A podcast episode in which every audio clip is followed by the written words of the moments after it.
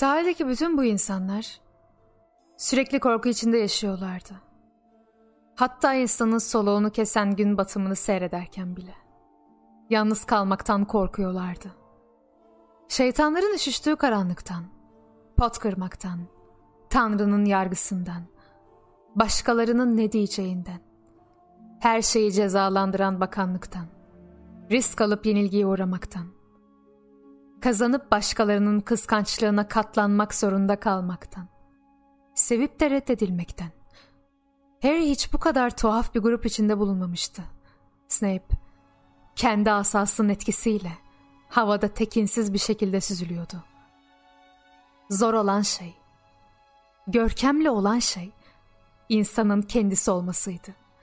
Zalim ya da tehlikeli biri olsa bile, özellikle de zalim ve tehlikeli biri ise.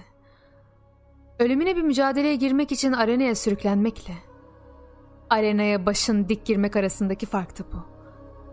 Doğuştan sahip olduğumuz ender yetenekler, eğer özenli bir öğrenimle beslenmez ve bilinmezse, hiçbir şey ifade etmez.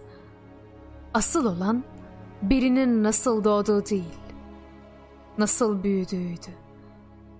Kimileri belki de iki yol arasında pek bir şey değişmediğini söyleyebilirdi.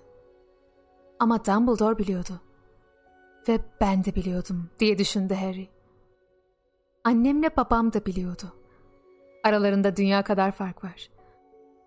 İnsanın kalbinin kabullenmeyi reddettiği şeyleri, beyninin bulabilmesi tuhaftı.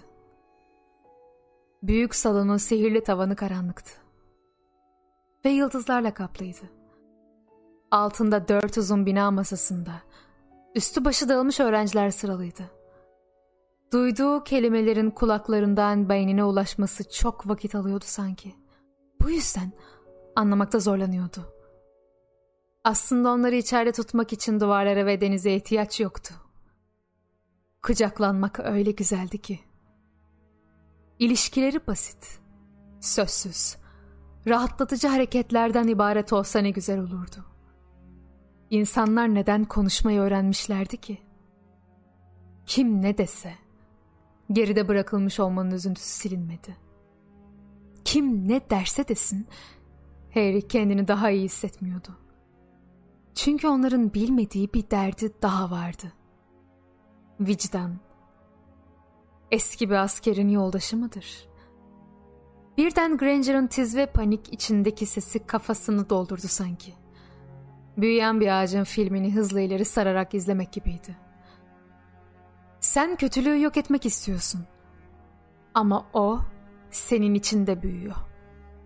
İnsan öldürmek kolay ama kan ruhuna da sıçrar. İnsan öldürenin ruhu kanar. Kötü bir insan öldürünce kötülüğü de yok ettiğini sanırsın. Sonra bir bakarsın ki yok ettiğini sandığın kötülükten daha beteri senin içinde büyüyor. Musibete boyun eğersen gün gelir musibette sana boyun eğer.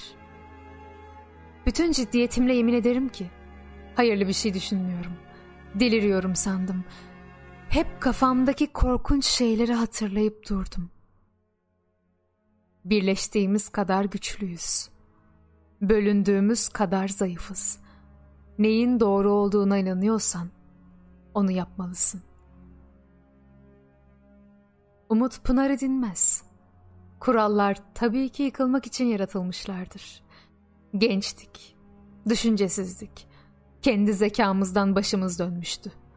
Karanlık, mutlak bir hal aldı. Eri sahanlığı geçip parmaklarının ucundan basarak yatak odasına vardı. İçeri süzüldü.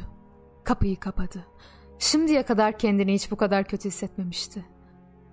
Kalbi öylesine hızlı çarpıyordu ki canı yanıyordu. İçinde hissetmek ya da incelemek istemediği korkunç bir boşluk vardı. Sirius'un olduğu yerde. Zaten insan tedirgin olmaya görsün.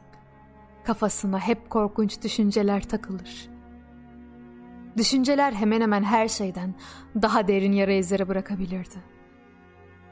En güçlü büyülerimizse sözlerimizdi. Hem inciten hem de iyileştiren sözlerimiz. Mutluluk verici bir şey düşünmem gerekiyor diye söylendi Harry. Bedenimden koparıldım. Ruh bile değildim. En değersiz hayaletten de beterdim. Ama yine de hayattaydım.